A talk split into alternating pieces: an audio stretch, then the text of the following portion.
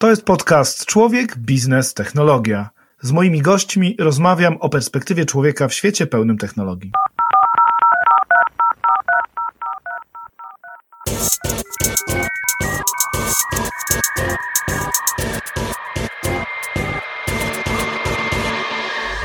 Cześć, dzień dobry, witam Cię w kolejnym odcinku podcastu Człowiek Biznes Technologia. Dzisiaj odcinek e, ważny. Dzisiaj będziemy mówili o pracy hybrydowej, o pracy zdalnej.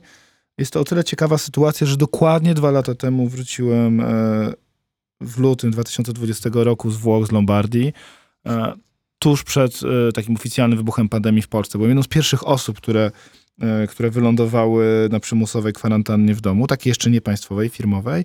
I zacząłem wtedy zastanawiać się i obserwować, jak to jest być pracownikiem zdalnym w organizacji, która pracuje całkowicie w biurze. Zacząłem nagrywać na ten temat odcinki. Zapraszam was do z jednej strony do rozmowy z Wojtkiem Herą na temat pracy zdalnej, czy z Jackiem Santorskim na temat bardziej psychologicznych wyzwań e, lidera. I dziś zaprosiłem do studia Joannę Plona. Joanna przez lata związana z branżą mediową, pracująca na stanowiskach zarządczych w grupie WP Media. E, będziemy rozmawiali właśnie o wyzwaniach, które stoją przed organizacjami, przed liderami po dwóch latach od wybuchu pandemii. Będziemy mówili o tym, jak tworzyć kulturę organizacyjną, jakie stosować triki, jakie stosować lifehacki, żeby z jednej strony zapewnić dobre doświadczenie pracownika, ale z drugiej strony pomóc szefowi przeżyć e, i być dobrym liderem. Serdecznie Was zapraszam do tej rozmowy. Cześć Asiu, dzień dobry. Cześć, cześć Wiesiek. Wiem, że też się wybierasz na narty niedługo. Ja, ja właśnie wróciłem i tak jak wspomniałem we wstępie, ja mam w głowie taką parabolę pewną, tak Znów jest luty, e, nie 2020, tylko 2022. Jest za nami już 24 miesiące tej na początku pracy zdalnej, potem hybrydowej, potem znów zdalnej i w zasadzie mówi się o czasach postpandemicznych, interpandemicznych. No, na pewno jest to tak zwana ta nowa normalność i chciałem się z Tobą porozmawiać właśnie o tym, jak ty jako, jako liderka, ale też osoba, która zarządza, zarządzała i będzie zarządzać dużymi zespołami, patrzysz na, na, na te wyzwania i w ogóle na to, co zmieniło się w ciągu ostatnich dwóch lat? Super ciekawy temat. Dziękuję bardzo, że, że możemy o tym porozmawiać. Zacznę od tego, że jesteśmy takimi early adaptorami tej nowej sytuacji. Mimo, że ona już taka nowa nie jest, bo jak powiedziałeś, minęły dwa lata, to cały czas e, uczymy się, odnaj, od, od, odnajdujemy się na nowo w tej rzeczywistości, bo, bo ona też jest dynamiczna. To znaczy, mieliśmy pracę e, tylko zdalną, potem, tak jak powiedziałeś, hybrydową. I to wszystko w myśl takiej zasady e, try and learn, adapt, repeat. E, I myślę, że to jest takie dobre podejście, które warto stosować cały czas. A to dlatego, że e, jak ostatnio przeczytałam, y, jak zapytali, y, słuchaj, w badaniu y, menadżerów wysokiego szczebla, jak sobie wyobrażają świat po pandemii, to, to 90% z nich powiedziało, będziemy pracować hybrydowo. Ale jak zapytano ich, jak wygląda w waszej firmie podejście i praca nad tym, żeby przygotować się do pracy hybrydowej, to aż 70% z nich jeszcze w maju 2021 roku powiedziało, nie mamy jeszcze konkretnej konkretnego planu, mamy jakąś wizję, mamy jakieś pomysły, ale nie jest to wszystko tak jasno zdefiniowane.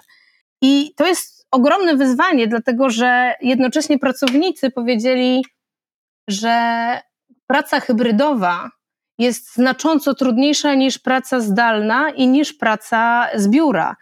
E, I mówi tak aż 72% pracowników, a także 80% ich menadżerów. No i w związku z tym pojawia się takie pytanie, no dobra, no to co powinniśmy zrobić, dlaczego ta praca jest taka, e, jest taka wymagająca. No a ona jest wymagająca właśnie dlatego, że po pierwsze wymaga planowania z dnia na dzień i to, e, wiesz, brak takiej rutyny e, powoduje wyższy poziom stresu w ludziach, bo trzeba się dostosować tutaj, kto, czy wziąć komputer, czy go nie wziąć, kto zostanie z dzieckiem, jeżeli jest praca zdalna i nauka zdalna, czy mam warunki w domu, żeby pracować zdalnie. Z drugiej strony są niedoskonałe procedury, y, często wprowadzane właśnie przez organizacje na szybko i niepoprawiane później w czasie. Z trzeciej strony organizacje są też niegotowe, bo nie ufają swoim pracownikom i, pracownicy czasem je muszą udowadniać po prostu, że pracują. No a po czwarte, bo właśnie liderzy są nie zawsze gotowi. No właśnie, bo e, jak tak sobie myślę o tych dwóch latach, e, pewnie nie zdołamy, nie zdołamy omówić wszystkich tych etapów, ale no pamiętam, że sam początek to w ogóle było takie podstawy podstaw, tak? Czy jesteśmy w ogóle w stanie umożliwić pracę y, naszym pracownikom z domu, tak? Kwestie techniczne, komputery, laptopy, VPN-y, słuchawki, podstawowe rzeczy, krzesła ergonomiczne, tak?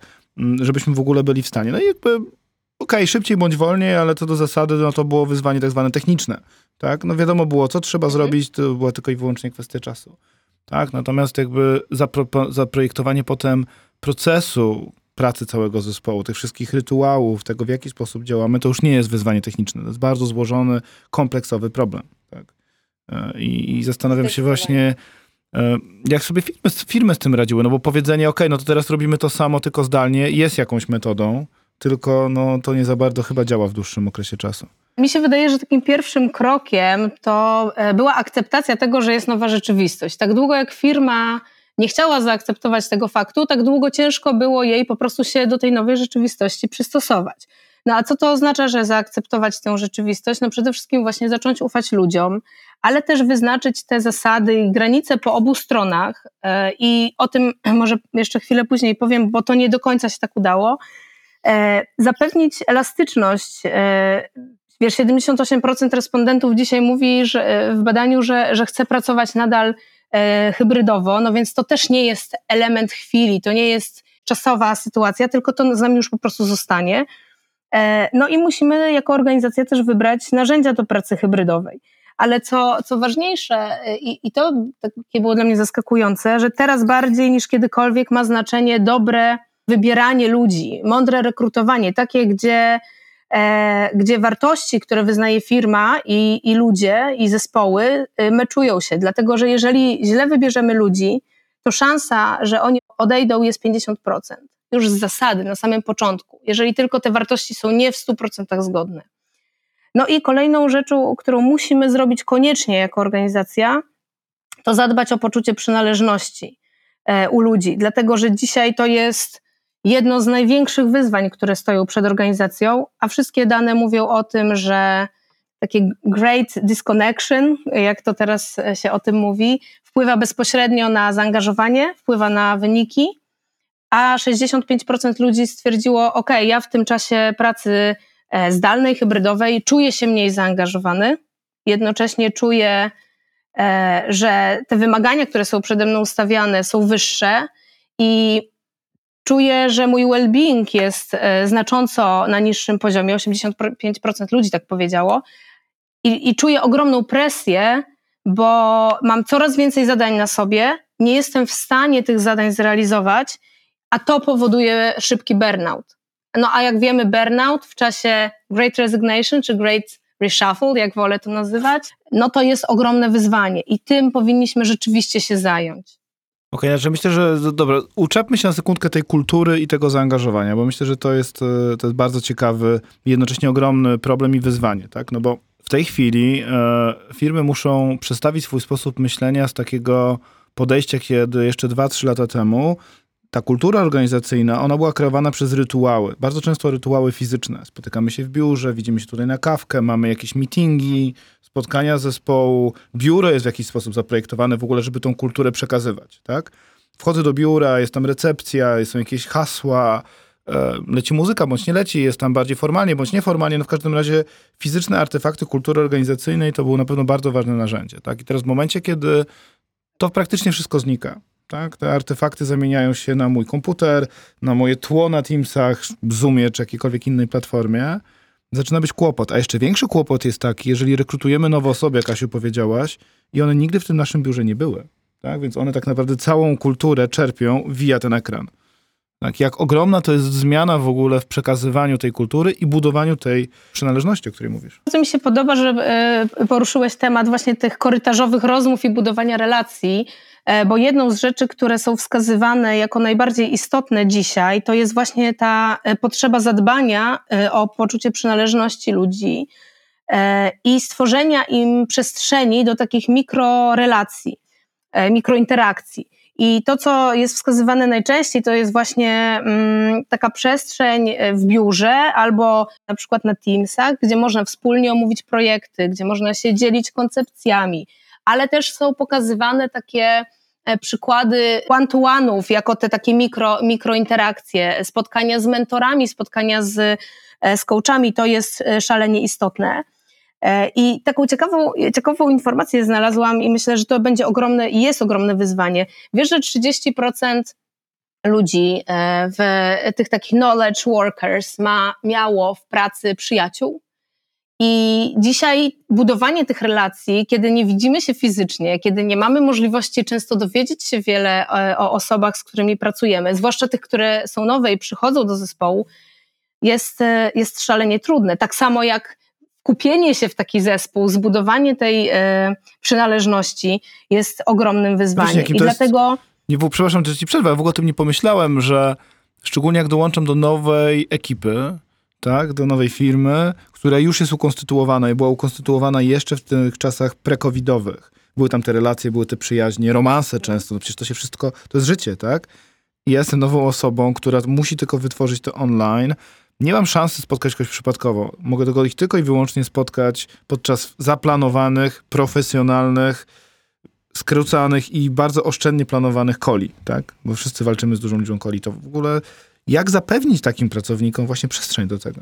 Dlatego tak ważne jest moim zdaniem to, żeby jednak sobie planować jakieś wspólne wyjścia, e, takie wyjścia integracyjne, żeby robić warsztaty w biurze, żeby się umawiać, ok, e, to dzisiaj mamy taki powód, żeby się po prostu spotkać. Ja na przykład e, w swoim zespole zaproponowałam, żebyśmy statusy, takie roundtable robili sobie fizycznie, tak żebyśmy się mogli spotkać żebyśmy mogli, żebyśmy mogli się po prostu zobaczyć. Natomiast myślę, że bardzo ważne jest też to, żeby w, tej, w tym biegu i w tym właśnie optymalizowaniu tych spotkań, no też znaleźli trochę czasu na to człowieczeństwo, na to, żeby się zapytać, przywitać, zapytać, jak się ktoś czuje, dowiedzieć się co u niego, żeby zwrócić uwagę na takie e, mikrogrymasy na twarzy, bo dzisiaj bardziej niż kiedykolwiek potrzebne jest takie sprawne oko, żeby, żeby właśnie lider, e, ale też inni członkowie zespołu mogli po prostu zauważyć, że na przykład ktoś ma gorszy dzień, albo że ktoś jest z jakiegoś powodu zadowolony i mieć trochę więcej też e, takiej empatii zrozumienia, bo nie każdy ma takie warunki, e, które mu umożliwiają komfortowe pracowanie, tak? Niektórzy mają dzieci, które mają szkołę zdalną, i po prostu ludzie są też bardzo zmęczeni. No, są ogromnie zmęczeni. Też, no nie wiem, ja mam takie bardzo często ogromne wyzwanie i staram się tu z jednej strony empatyzować, a z drugiej strony wiem, że, że, że to też jest bardzo potrzebne. Mówię tutaj o tym e, kontekście włączonych, wyłączonych kamerek. Strasznie ciężko tą uważność, taką empatyczność, o której mówisz, ten wyraz twarzy, ten mały grymas, e, jeżeli nie widzimy drugiej, drugiej osoby. Tak? Z drugiej strony rozumiem też często te warunki, które na przykład nie pozwalają tą kamerę, bo mam gorszy dzień, albo akurat coś załatwiam, tak? No to też są te zalety z drugiej strony tej pracy zdalnej. Ludzie nie włączają tych kamer, często są zmęczeni w ogóle tym, że non-stop są na tych kamerach, tak? No z drugiej strony w życiu rzeczywistym nie mogę wyłączyć swojej twarzy, po prostu ją mam.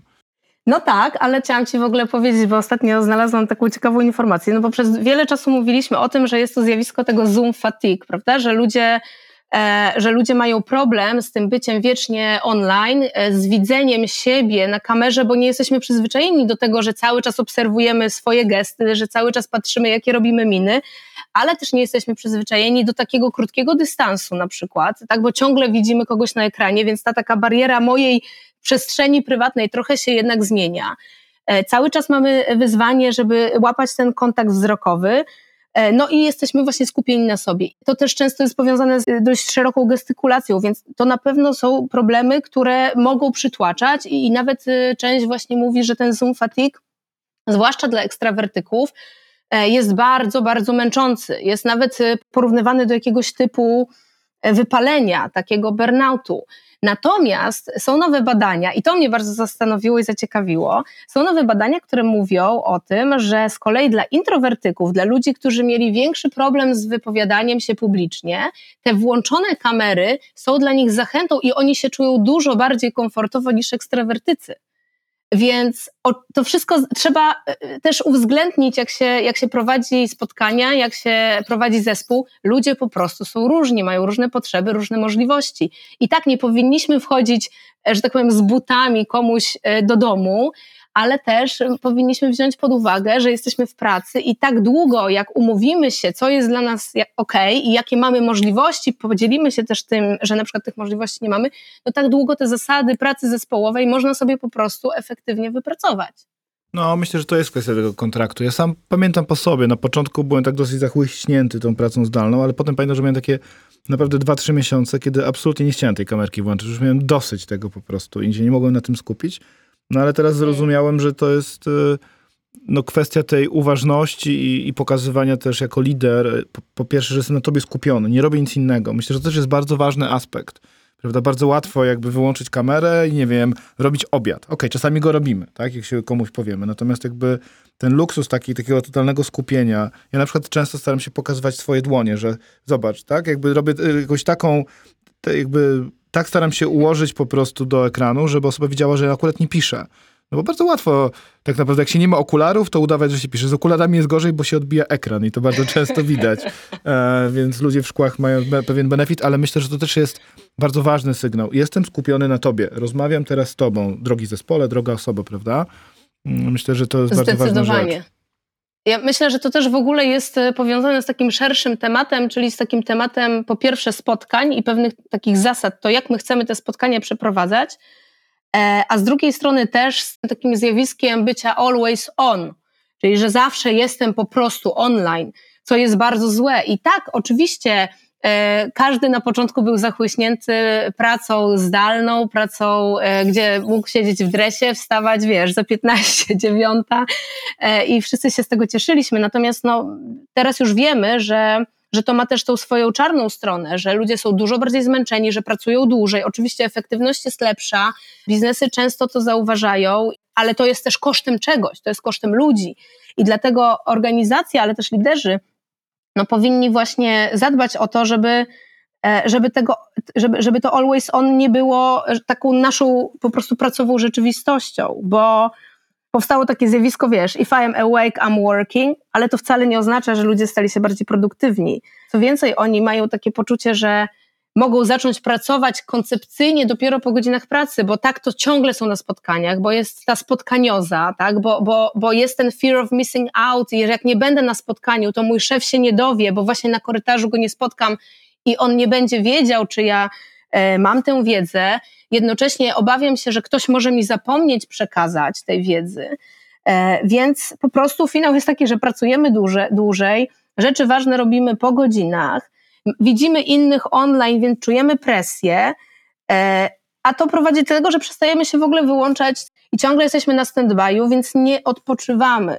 W UK zrobili e, takie badania Royal Society for Public Health Report i w tym raporcie 56% ludzi powiedziało, mieliśmy problem z wyłączeniem się z pracy, 20% powiedziało, nigdy się nie wyłączaliśmy. Więc dzisiaj tym bardziej trzeba dbać też o ten well-being pracowników, dawać samemu przykład. Dobra, ale to, to troszeczkę będąc adwokatem diabła.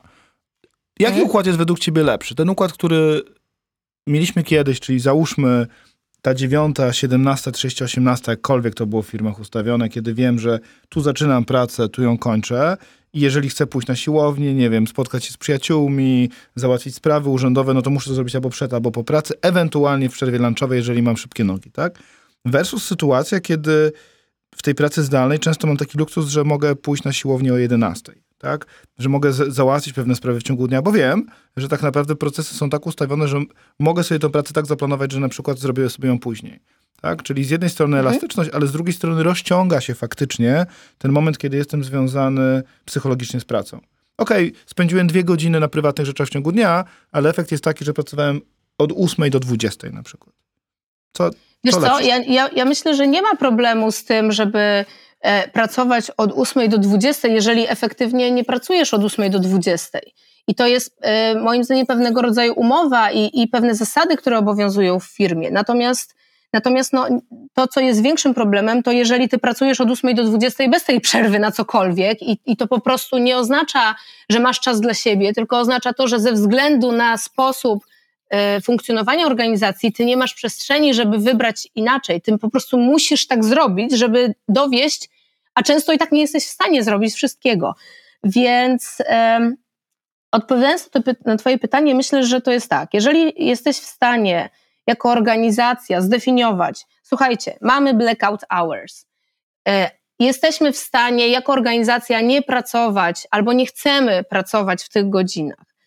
Z drugiej strony mówimy swoim zespołom, ok, zdefiniujmy swoje blackout hours, tak, dostosujmy się na przykład do tego, że nie wiem, w tym tygodniu potrzebujemy sobie coś załatwić w ciągu dnia, ale to nie będzie kosztem biznesu i efektywności. I po trzecie, wprowadzimy też do kultury organizacyjnej bloki pracy indywidualnej, no to wtedy no będzie taka przestrzeń do tego, żeby jakoś w ogóle lepiej tym zarządzać. Natomiast wiesz, ja zawsze byłam zwolenniczką um, takiego podejścia, żeby żeby wszystko e, w ramach takiego rozsądku po prostu godzić. Więc jak, jak ktoś potrzebuje wyjść, nie wiem, e, odebrać dziecko, tak, zwłaszcza dzisiaj, albo załatwić coś w urzędzie, to jest ok, tak długo jak to nie wywraca do góry nogami całego systemu i procesu, albo całej pracy grupy. Więc to wszystko trzeba po prostu dostosować. Ale na pewno dzisiaj no, trzeba też zadbać o to, żeby właśnie wyznaczyć, wiesz, jakieś takie granice tego niebycia, E, nie bycia wiecznie online, bo, bo to strasznie męczy. Zobacz, siedzimy cały czas w domu, e, albo rzadko raz czy dwa razy w tygodniu chodzimy do biura. Więc tak, siedzimy w jednym miejscu, nie dbamy o siebie, nie, nie ruszamy się, nawet nie idziemy z tego budynku na obiad, albo nie wiem, z tego budynku e, do domu, na przystanek, na, na parking i po prostu czasem nie wiem, czy też tak masz, ale wiesz, ja po całym dniu patrzę i mam 500 kroków zrobione albo 1000 i to jest naprawdę osiągnięcie. Więc chodźmy na spacer.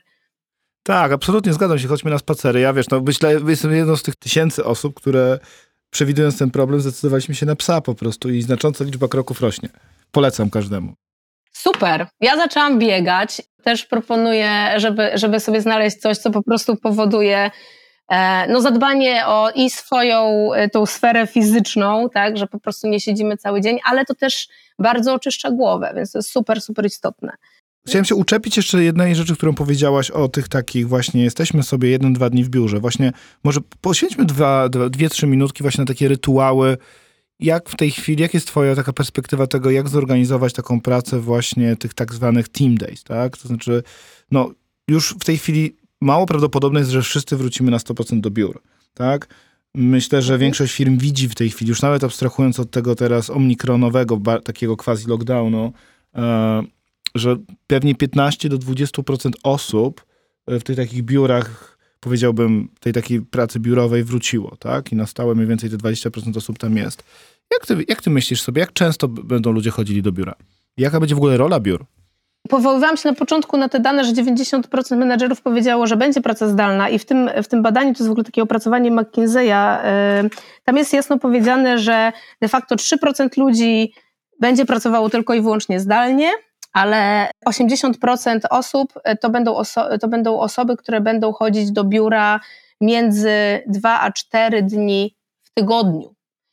Yy, więc myślę, że to będzie też proces i im będziemy bardziej dojrzewać do tego, żeby właśnie ufać sobie w efektywność, widzieć, że jesteśmy w stanie e, dobrze zarządzać zespołami, że nie ma skutków ubocznych właśnie w postaci e, większego e, turnoveru czy, czy mm, problemów właśnie z onboardingiem i budowaniem relacji, tym bardziej będzie to elastyczne. Bo na przykład u nas, u nas w zespołach e, my e, podejmowaliśmy taką decyzję, ok, to czy chcemy narzucać e, i mówić ludziom, musicie być dwa dni w tygodniu, trzy dni w tygodniu, może cztery, czy jednak zrobić to indywidualnie. I doszliśmy do wniosku, że no menadżerowie razem z zespołami samą, sami mogą ustalić, patrząc na to, jaki mają typ pracy, jak potrzebują często się spotykać, jak te spotkania e, powinny wyglądać i jak ta obecność w biurze powinna wyglądać. E, I, I, myślę, że to jest najlepsze rozwiązanie, o ile organizacja na to pozwala i biznes na to pozwala, bo oczywiście nie każdy biznes na to pozwala, tak? I to też trzeba wziąć pod uwagę. Ale my, my w zespole mieliśmy tak, że tak jak powiedziałam, jeden raz w tygodniu spotykaliśmy się i to były spotkania, gdzie E, często dyskutowaliśmy e, koncepcyjnie, gdzie wtedy no jednak ważne, żeby wszyscy byli w jednym miejscu, bo ciężko się po prostu rozmawia, jak część osób jest na plaźmie, a część jest e, fizycznie w biurze. A pozostałe dni już każdy menadżer sam sobie ustalał, kiedy chce być, E, czy to na przykład, nie wiem, raz w tygodniu, czy trzy razy w tygodniu, a w kolejnym tygodniu mniej. No, trzeba też ludziom ufać, dać im flexibility po prostu. Tak, no my na przykład właśnie w Deloitte zrobiliśmy, a propos flexibility, to ładnie, że to powiedziałaś, u nas się ten program nazywa i to podejście Deloitte Flex.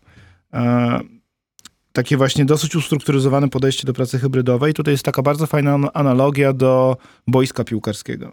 Że generalnie co do zasady piłkarze grając w piłkę, jako drużyna, mają pełną dowolność jak grają. Po prawej, po lewej stronie boiska biegnę do przodu, biegnę do tyłu mhm. i wszystko jest ok, dopóki nie wybiegają na auty. Tak? I teraz jakby jako organizacja zbudowaliśmy pewne takie dosyć szerokie ramy, tak? Powiedzieliśmy mniej więcej, nie chcę wchodzić w szczegóły, ale takie generalne zasady mniej więcej jak to widzimy. Natomiast y, uznaliśmy właśnie, że poszczególne zespoły opracowują takie mikrokontrakty same ze sobą po prostu. W ramach tych ram to jak oni te rytuały swoje ustalają, tak? Właśnie powiedzieliśmy pomiędzy dwa a cztery dni w tygodniu chcielibyśmy jednak, żeby te osoby się widziały w tym biurze, ale sami ustalcie kiedy, w jaki sposób i tak dalej. Mhm. Natomiast kluczowe jest to, żeby te kontrakty zostały zawarte. Według mnie takie zestawienie pełnej dowolności nie jest dobre, no bo ta dowolność oznacza, że każdy będzie działał inaczej. I nastąpi taka atomizacja i wydaje mi się, że docelowo rozpad zespołów. Ja patrzę na to w ten sposób. E, menadżer, dobry menadżer, lider zarządza zespołem w sposób odpowiedni i najlepiej rozumie, jakie są jego potrzeby i umie tak zbudować ten zespół i tak zbudować jego pracę, żeby po prostu spełniać oczekiwania i założenia z jednej strony biznesowe, z drugiej strony, e, żeby zadbać o to, e, żeby ten zespół miał szansę czuć się jednością, e, budować relacje i mieć, i mieć po prostu poczucie, że może na siebie liczyć. My na przykład jako taki element sprawdzania, co się dzieje, jaka jest sytuacja w firmie, braliśmy na przykład badania zaangażowania, które robiliśmy cyklicznie, po to, żeby zobaczyć, czy nigdzie nam e, nie zaczęło nic przeciekać, czy gdzieś nie jest e, jakiś obszar, element, którego na przykład nie zauważyliśmy w tej nowej rzeczywistości, a zaczął nam wybijać. To, to był taki, wiesz, pierwszy taki puls organizacji, patrzenia na, na ten poziom zaangażowania, no bo wiemy wszyscy o tym, tak, niezależnie czy się patrzymy na, na dane z Galupa, czy, czy jakiegokolwiek innego badania, że zaangażowane zespoły to co najmniej 20% wyższa efektywność, no a jakby każdej organizacji zależy na tym, żeby, żeby być możliwie najbardziej, najbardziej efektywną. Okej, okay, badanie zaangażowania super. E, a jak często, jakimi metodami? Tak praktycznie, jeżeli ktoś by chciał, bo zakładam, że jednak mimo wszystko poza dużymi korporacjami, e, no oboje w takich pracujemy, ale no, te średnie czy mniejsze firmy, no być może nie robią takich systematycznych badań. Tak jak często byś sugerowała, jakimi hmm? metodami, nie wiem, ankietami, mailami, face to face to badać? tak naprawdę nie musisz mieć super narzędzia do tego. E, jeżeli nie masz pieniędzy na to, oczywiście fajnie jest mieć narzędzie, gdzie masz e, taką jasną metodologię i pewnie dobrze by było się z kimś skonsultować, tworząc swoje, ale po to, żeby, żeby dowiedzieć się, co się dzieje, no to wystarczy się zastanowić, jakie pytania warto zadać ludziom, tak? Czy czują się dobrze, czy, czy czują się wysłuchani, czy mają przestrzeń do wyrażania własnych myśli, E, czy czują się zaangażowani, czy wiedzą po co pracują, czy rozumieją, jakich praca się przekłada na, na efekty, na, na, na cele organizacji e, jak się czują w zespole, jak oceniają swojego szefa. No, jak nie masz środków, no to jesteś po prostu bardziej kreatywny i jesteś w stanie zrobić taką ankietę, nie wiem, no chociażby w jakimkolwiek dowolnym programie e, do realizacji ankiet za darmo, prawda? A potem masz Excela, możesz sobie ustrukturyzować te pytania i, i powielać je Mm, raz na jakiś czas. No myślę, że raz na kwartał takie duże badanie, no to jest bardzo wymagające, ale kilka pytań, wiesz, na zasadzie, czy ufasz swojemu przełożonemu, jak go oceniasz, czy ufasz zespołowi, jak się czujesz, to to jest na pewno taki puls, który warto, warto regularnie sprawdzać. No tak, ja myślę, tak jak teraz to powiedziałaś, że zaproszę w najbliższym czasie Johna Guziaka, zresztą właśnie z Deloitte, on prowadzi e, też bardzo fajny podcast HR Transformation i, i John wprowadził taki produkt na rynek, to jest Remote Scan i, i właśnie to są takie takie badania regularne właśnie, ska, taki skaner organizacji, e, szczególnie mm. tej zdalnej. Myślę, że robi to w kilku krajach, to może być ciekawe. Asiu, ale tak... Super. Chciałem przejść jeszcze do tego tematu, który, który jest chyba bardzo też ważny. Dużo mówimy o tym, jak pracownicy się czują, tak? O tym, żeby się nie wypalili, żeby zadbać o ich well-being, o ich satysfakcję. No bo to jest dla większości firm e, właściwie dla wszystkich firm w tej chwili kapitał intelektualny, kapitał społeczny pracowników jest kluczowy. Ale mhm. jest jeszcze perspektywa ta, takiego samotnika, tego lidera, menadżera, tak? Czyli tej osoby, która ma zadbać o ten well-being, prawda? Zadbać o tą dobrą atmosferę w pracy, o te skuteczne zespoły, ale jak on sam może zadbać o siebie, jak my możemy zadbać o siebie, e, żeby nie zwariować, tak? I żeby być tym dobrym liderem właśnie. Bo to są trochę inne e, wyzwania. To prawda, to prawda. Jak się zastanawiałam nad wyzwaniami lidera, to rzeczywiście one są dwa. Z jednej strony zarządzanie zespołem i spełnienie oczekiwań, e, jakie zespół ma w stosunku do lidera, z drugiej strony zarządzanie sobą i zadbanie o siebie. Od dzisiaj od liderów e, wymaga się bardziej tego, żeby słuchali niż mówili, bardziej tego, żeby, e, żeby skupiali się na ludziach niż na e, problemach, niż na taskach. I właśnie wymaga się też tego, żeby byli bardziej świadomi, bardziej zaangażowani w well-being pracowników. I ja myślę, że tak, z jednej strony lider jest też pracownikiem, więc fajnie i dobrze by było, gdyby organizacja również postrzegała lidera jako po prostu czasami pracownika, który też ma prawo do tego, żeby e, wziąć sobie wolne, żeby być zmęczonym, żeby e, również nie być always on, bo to wśród menadżerów jest, e, myślę, największy problem i sama wiem po sobie, jak ciężko, jak ciężko się wyłączyć.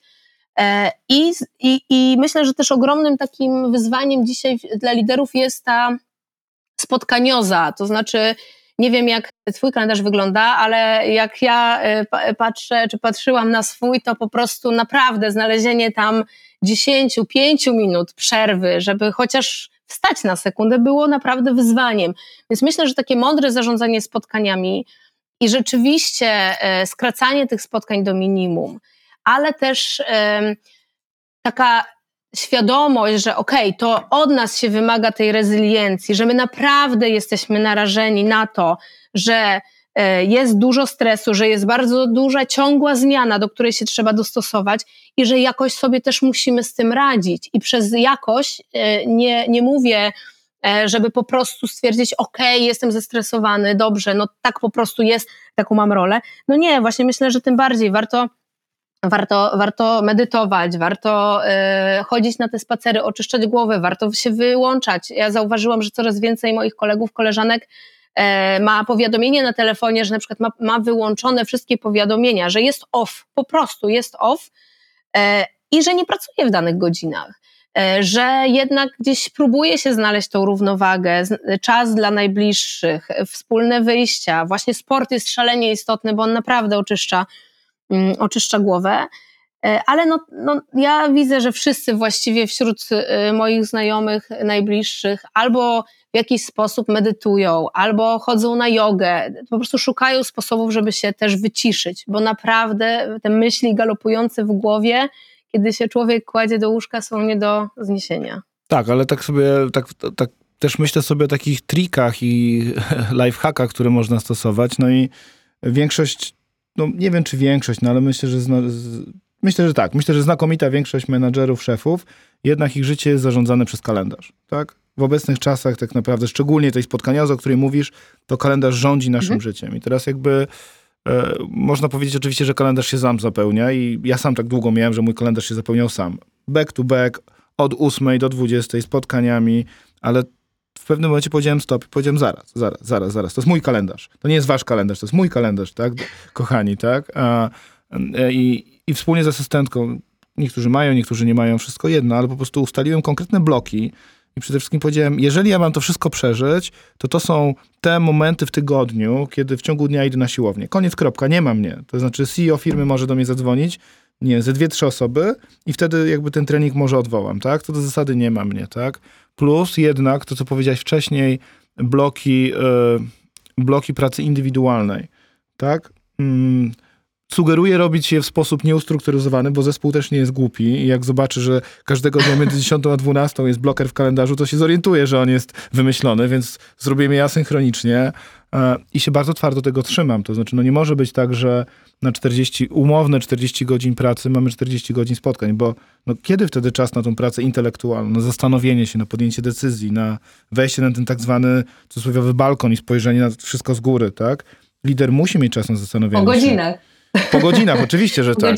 W czasie kolacji z żoną, prawda? Nie, no oczywiście zgadzam się, zgadzam się absolutnie. E, ja też sobie e, wstawiłam takie bloki, natomiast powiem Ci, że ja sama też wpadałam w pułapkę tego bycia online i myślę, że tutaj też takim pomocnym elementem jest poza wyciszaniem tych powiadomień, ustawianie wysyłki maili e, na inną godzinę niż nawet jeżeli się pracuje. Bo zobacz, nawet jak ty wyślesz maila o 18, to albo napiszesz coś na, na komunikatorze o 18, e, to prawdopodobnie ktoś, e, zachowując się dość podobnie jak ty, przynajmniej część osób, sprawdzi tego maila i odpisze.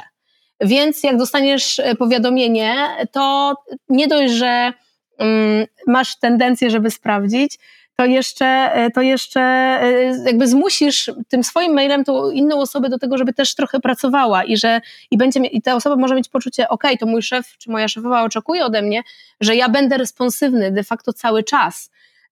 I to się łatwo mówi, trudno się robi, ale takim najlepszym przykładem tego, że lider może być najlepszym takim dowodem na to, że zespół podąża, jest to, e, co na przykład kiedyś powiedział mi kolega z zespołu. Powiedział: Wiesz, Asia, jak ty wzięłaś długi trzytygodniowy urlop, to ja miałem takie poczucie, że dla organizacji to jest ok i bardzo Ci dziękuję, że wzięłaś taki długi urlop, e, bo ja dzięki temu też teraz nie będę się zastanawiał, czy ja mogę taki długi urlop wziąć.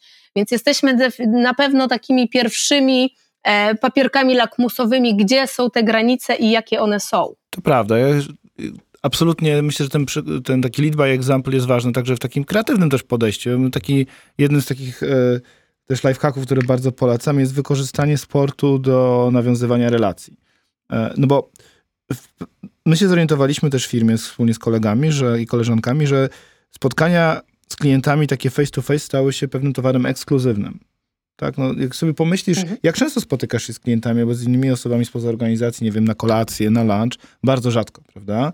E, jak trudno nawiązać mhm. relacje tylko poprzez, poprzez Zooma, takie, że takie relacje biznesowe, więc na przykład, nie wiem, mamy taką tutaj grupę rowerową, e, też osoby, które słuchają tego podcastu wiedzą, że gdzieś tam bardzo zainteresowałem się kolarstwem i zaczęliśmy organizować spotkania biznesowe na rowerach po prostu. I nagle się okazało, że mamy bardzo wielu klientów, którzy uwielbiają kolarstwo i zaczęliśmy się umawiać na długie wycieczki kolarskie, gdzie oczywiście sporo jeździmy, ale potem rozmawiamy o życiu, o biznesie, tak? Jeden ze sposobów chociażby. Ja myślę, że w ogóle szukanie jako lider, jako lider tych fizycznych okazji do spotkań z innymi liderami też i w ogóle z innymi osobami super ważne. E, często też e, się chodzi na spacery. To też zauważyłam, że w czasie pandemii, gdzie ludzie byli e, bardziej zdystansowani i chcieli mieć większe poczucie bezpieczeństwa, to na spotkania biznesowe umawiali się na przykład na spacer. Więc rower, spacer, e, wspólne bieganie, takie momenty, kiedy można połączyć biznes z przyjemnością i ze zdrowym podejściem e, do życia. Myślę, że jeszcze z takich ciekawych albo przydatnych e, lifehacków do, do tego, jak, jak sobie radzić w tym świecie pełnym spotkań, można by było dodać robienie debriefów i notatek po spotkaniach. Wiesz, bo, bo to, o czym mówiłam, że ludzie mają to poczucie, że ta wiedza jest nierozdysponowywana równomiernie, że oni mogą coś stracić, że mogą się czegoś nie dowiedzieć, bo nie mają się jak zapytać, mm, to, to właśnie na to, na to odpowiedzią mogą być albo te debriefy, no bo zobacz, tu wtedy na takim debriefie szybko uzupełniasz wiedzę i sprawdzasz, czy wszyscy zrozumieli to samo, jeżeli jest temat istotny, a z drugiej strony robisz notatkę, do której osoby, które nie będą na spotkaniu, mogą się odnieść, mogą przeczytać ją i może dzięki temu nie pójdą na to spotkanie i na spotkaniu nie będzie 40 osób, z czego 5 mówiących, tak, a 7 innych e, piszących SMS-y, kolejne 5 maile i tak dalej. Więc to jest na pewno, na pewno, na pewno dobre rozwiązanie. No i naprawdę promowanie single taskingu e, i niegodzenie się na to, że jak jesteś na spotkaniu, to ktoś od ciebie oczekuje, że dobra, na szybko odbierzesz telefon albo szybko tylko odpiszesz, to jest naprawdę, naprawdę istotne. Ten onboarding na początku, jeżeli chcemy budować e, zespołowość, no ludzie muszą wiedzieć, jak się odnaleźć. Ja sama naprawdę wiele razy byłam świadkiem, jak nowe osoby mówiły, wow, fajnie, że jest, że jest buddy I, na, i dzisiaj buddy jest jeszcze bardziej istotny niż kiedykolwiek, bo on wprowadza e, nową osobę do organizacji, ale sam onboarding jako proces powinien być tak przygotowany, żeby to wszystko nie leżało tylko na badim, który zapomni albo nie zapomni, albo powie jedno, drugiego nie, tylko żeby to było po prostu zrobione w sposób mądry i przemyślany. Jest fajny program, nazywa się Gather Town. To jest taka aplikacja, która pozwala ludziom poczuć się trochę bliżej siebie. E, to wygląda tak, że zaznaczasz, tak jakby masz mapę biura i zaznaczasz, gdzie siedzisz i możesz na przykład się z kimś usiąść sobie w kuchni i potem widzicie się face to face, tak jakbyście byli obok. Więc to też jest taka trochę namiastka bycia bliżej tych mikromomentów, tych mikrointerakcji, o których mówiłam, mimo tego, że de facto wszyscy są e, osobno. Także to też na pewno się będzie rozwijać. No w ogóle, wiesz, to jest ciekawe a propos tego onboardingu, jak różny jest, wiesz, onboarding osób, które już pracowały w biurach, mają jakieś doświadczenie, no to okej, okay, musisz pewnie zapewnić zrozumienie organizacji nowych osób, procesów, etc., etc.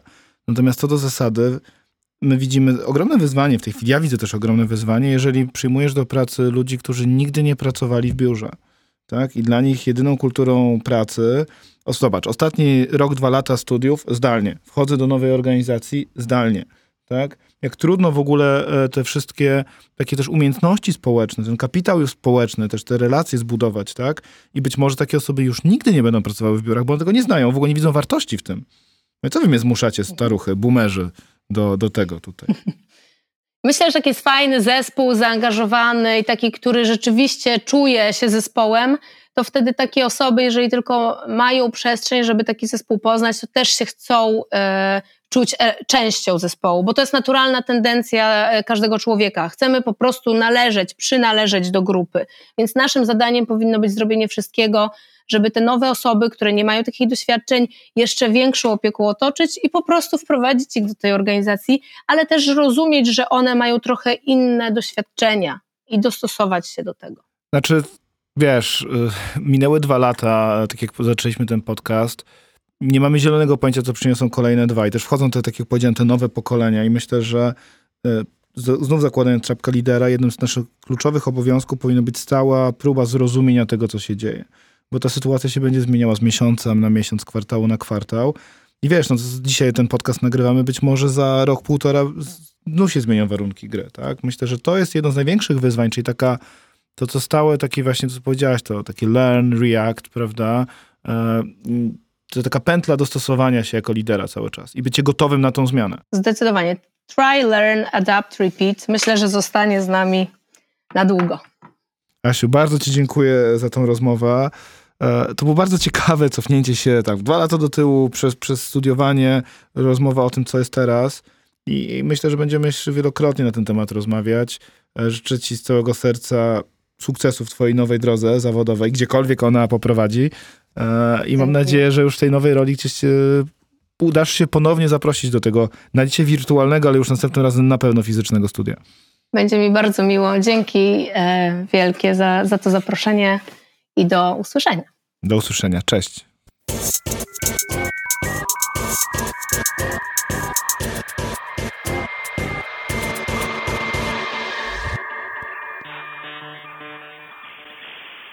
Dziękuję za poświęcony czas. Ten oraz inne odcinki podcastu Człowiek Biznes Technologia znajdziesz na stronie Deloitte.com oraz na najpopularniejszych platformach podcastowych takich jak Spotify, Apple Podcast, Tidal czy Google Podcast. Jeżeli chcesz otrzymywać powiadomienia o nowych odcinkach, zasubskrybuj na www.deloitte.com łamane przez pl łamane przez subskrypcję. Do usłyszenia.